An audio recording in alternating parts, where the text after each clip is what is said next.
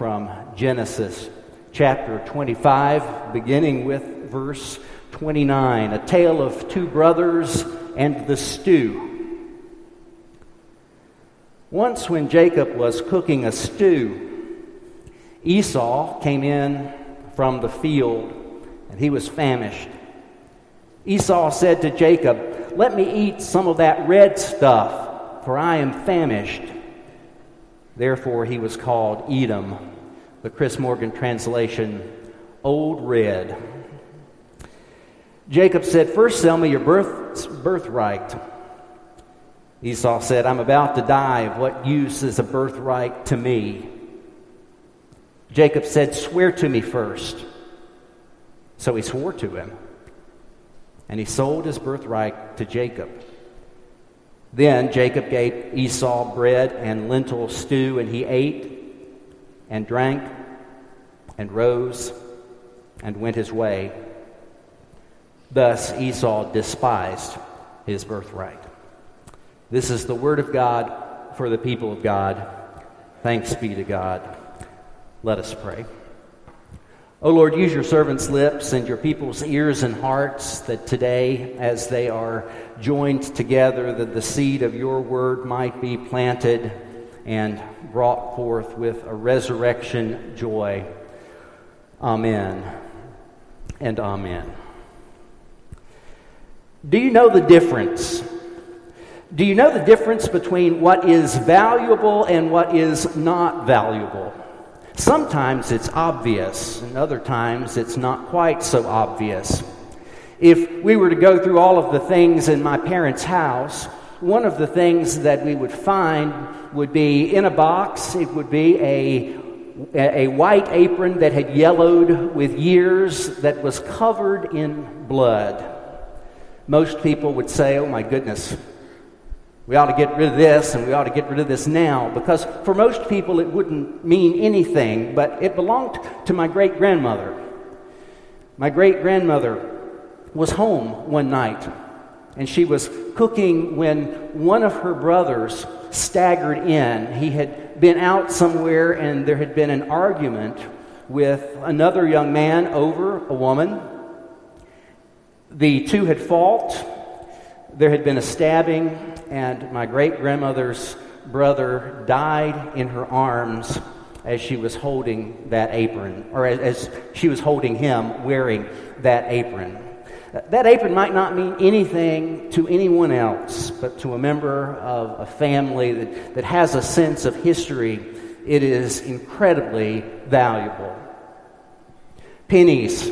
Don't know how much longer pennies will be in circulation long as I can remember, no, recognizing monetary value and that kind of thing. Uh, pennies have been talked about as, as leaving circulation soon. I don't know that that will happen, but there are an awful lot of pennies out there.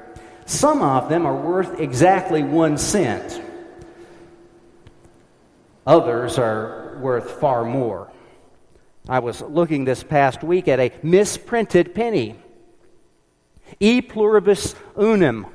Okay, you've got the S on pluribus, but it's in a larger font and it's upside down.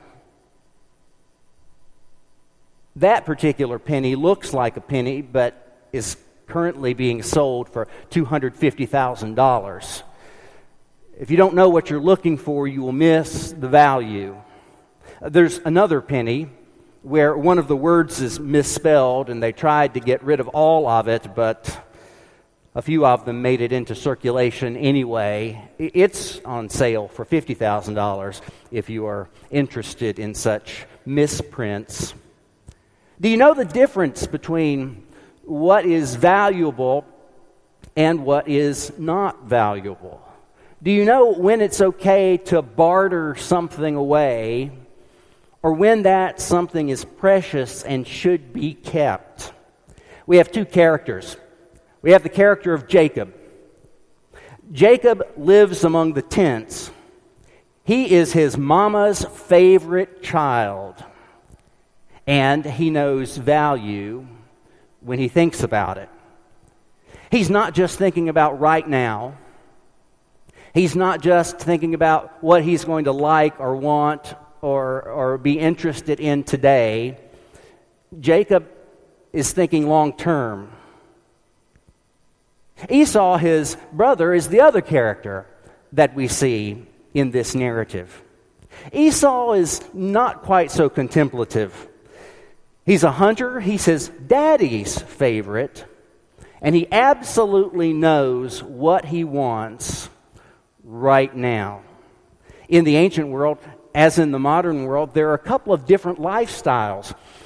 As one historian puts it, there's the difference that's always existed between the desert on the one hand and the sown, the place uh, where, where fields are planted, where agriculture takes place, the life of mobility versus the settled life, the life in the city and the life outside of the city. Jacob and Esau, these two brothers, represent different lifestyles in the ancient world. One, the tent dweller who stays there among the tents, probably still um, a mobile kind of existence, but less mobile than that of his brother Esau, who goes out into the fields, out into the woods, who is a hunter. Jacob and Esau have been fighting since before they were ever born. Their mother is upset because she can feel this warring going on within her. And God tells her that right there in her womb are two nations. God tells her that the older shall serve the younger. This whole episode takes place over what we would call the rights of the firstborn. Jill did an excellent job of describing the rights of the firstborn, and I thought about trying to do it in Jill speed and sort of warp speed you through this, but the, the eldest, the older of the children, inherits a double share. This is a term that shows up in several different places in the Bible, this double share. And what it means is if you've got two children, when you die, the estate is split three ways. The oldest child gets two of the shares, two thirds of the estate. The youngest child gets one of the shares, one third of the estate. If there are five children, the estate is split six ways. So the oldest would get two sixths. Those of you who are mathematical are saying, reduce the fraction. One third and then one sixth would be the remainder of all of the rest. So the right of the firstborn is the right of the major inheritance, and depending on the number of children, it's a significant difference between whether or not one is a firstborn or whether or not one follows. Now, this is kind of the rule in the ancient world. And if there's one thing the Bible shows, shows us, it's that rules are often broken. Think about the number of times in the Pentateuch alone when the firstborn should have this privileged priority, but it goes to someone else. And Jacob is privileged over Esau. Joseph is privileged over his older brothers. There are a number of times when the Bible shows us that rules are meant to be broken. Jacob and Esau tell us the difference between what we want right now versus what's something's real value. Esau can't seem to see past the moment. Esau knows I'm hungry, my brother has food, and I want it this minute. Now, listen, this ability to think beyond what you want right now, beyond what has presented itself at this moment, this ability is one that if we don't foster it, we will get ourselves in trouble time and time again. How many marriages have been ruined? When 1,500 miles away from home, someone wants something immediately and doesn't think of the consequences two years, two months, two weeks later. How many times has a teenager gotten in trouble and, and started this, this lengthy engagement with law enforcement that has picture after picture after picture on the arrest pages because that person thinks about what's right right now, what they want right now, as opposed to what they want their lives to be? How many of us have an idea of who we want to be? A long term vision, but we haven't taken a single step to make that long term vision a reality. The difference between Jacob and Esau is the difference between recognizing what it is that we want right now and being able to recognize what psychologists would call delayed gratification. Esau doesn't care about the future, he's hungry right now. Sell me your birthright. All right? I'll sell you my birthright. What good's a birthright to me if I'm dying of hunger right here, right now? Jacob says, Swear to me. It isn't a trick. Now, the next encounter that Jacob and Esau had will definitely be a trick. There will be subterfuge involved. There will be Jacob swindling Esau out of something. But this isn't a trick. This is all out in the open. This is the character of Jacob against the character of Esau. The one who can see tomorrow and 10 years from now and 30 years from now versus the one who can only feel the hunger that he is experiencing in the moment. Jacob and Esau. Now, versus later. How does the New Testament deal with Jacob and Esau? The New Testament puts this story in the light of God's gifts of holiness and grace. The New Testament in the book of Hebrews has this to say about the characters of Jacob and Esau. Now, pay attention to everything that Hebrews says here because the argument is being made for our character. The argument is being made for those who believe in Jesus to have certain characteristics that define them. Pursue peace with everyone and the holiness without which no one will see the Lord. See to it that no one fails to obtain the grace of God, that no root of bitterness springs up and causes trouble, and through it many become defiled. See to it that no one becomes like Esau,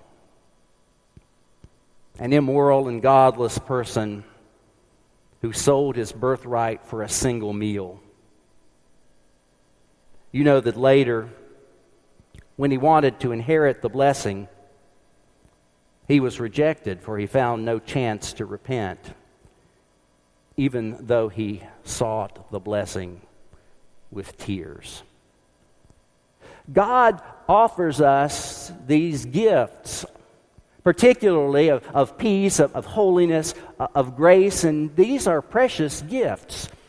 And you and I may embrace them for a lifetime. They may be our reason for existence. They may be the goal toward which we move.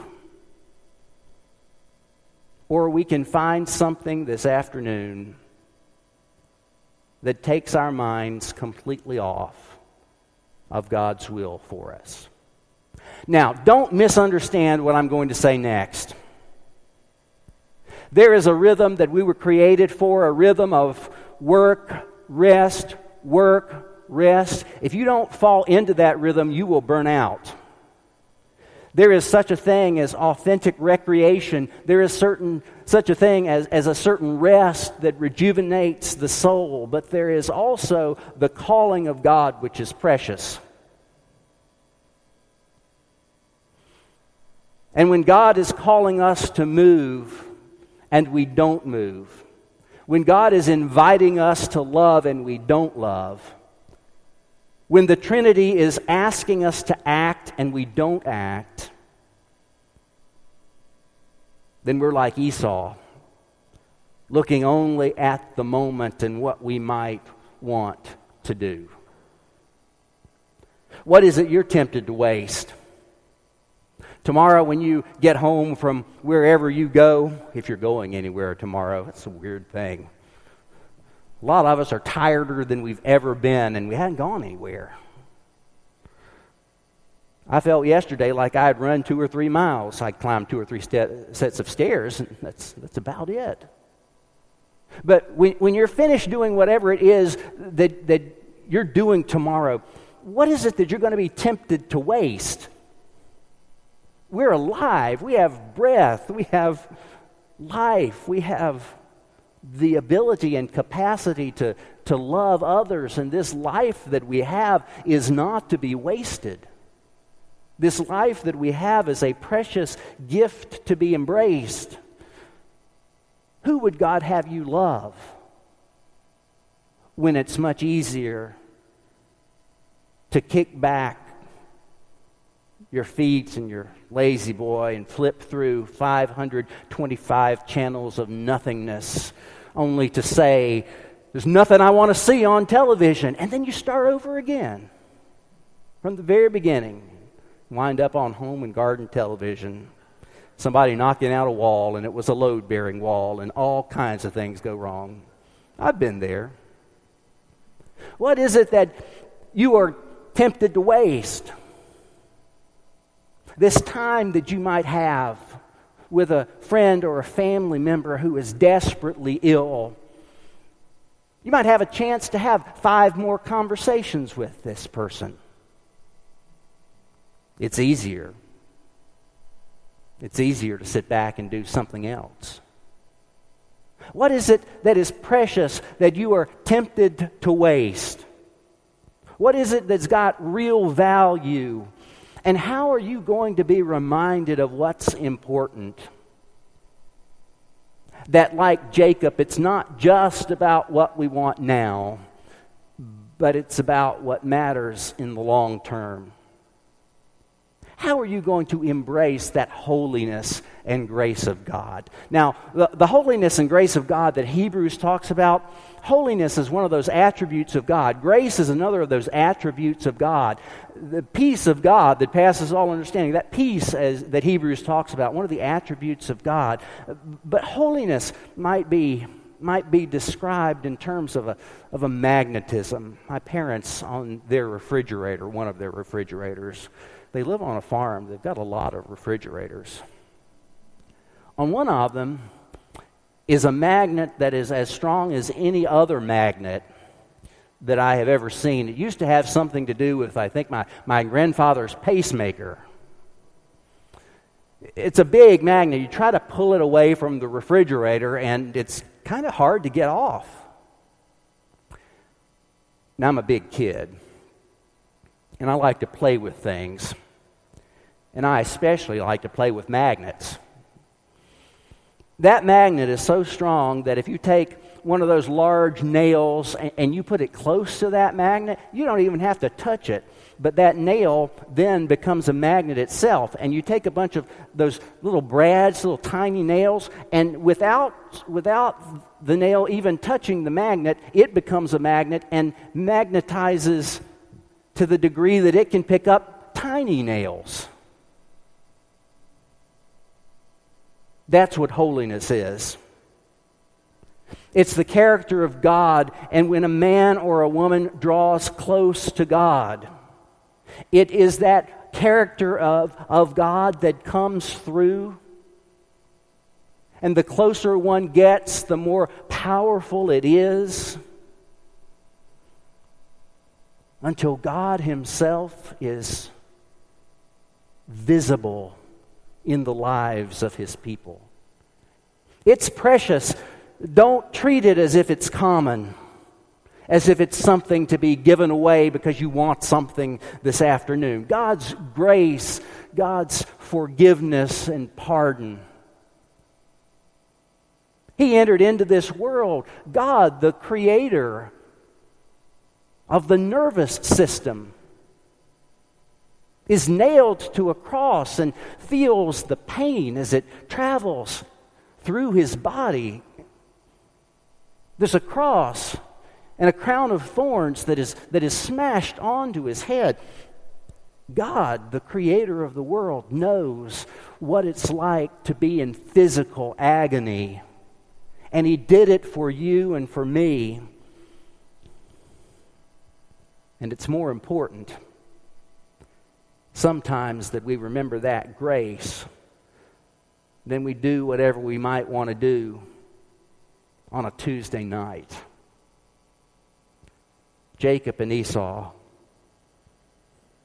One plays the short game and the other is in for the long haul. What are you tempted to waste? What has God given you that you're tempted to, to waste on something that is meaningless?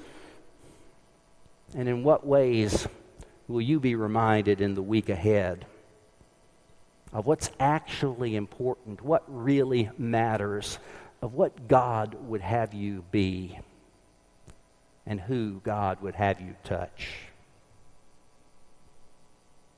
In the name of the Father, and of the Son, and of the Holy Spirit. Amen.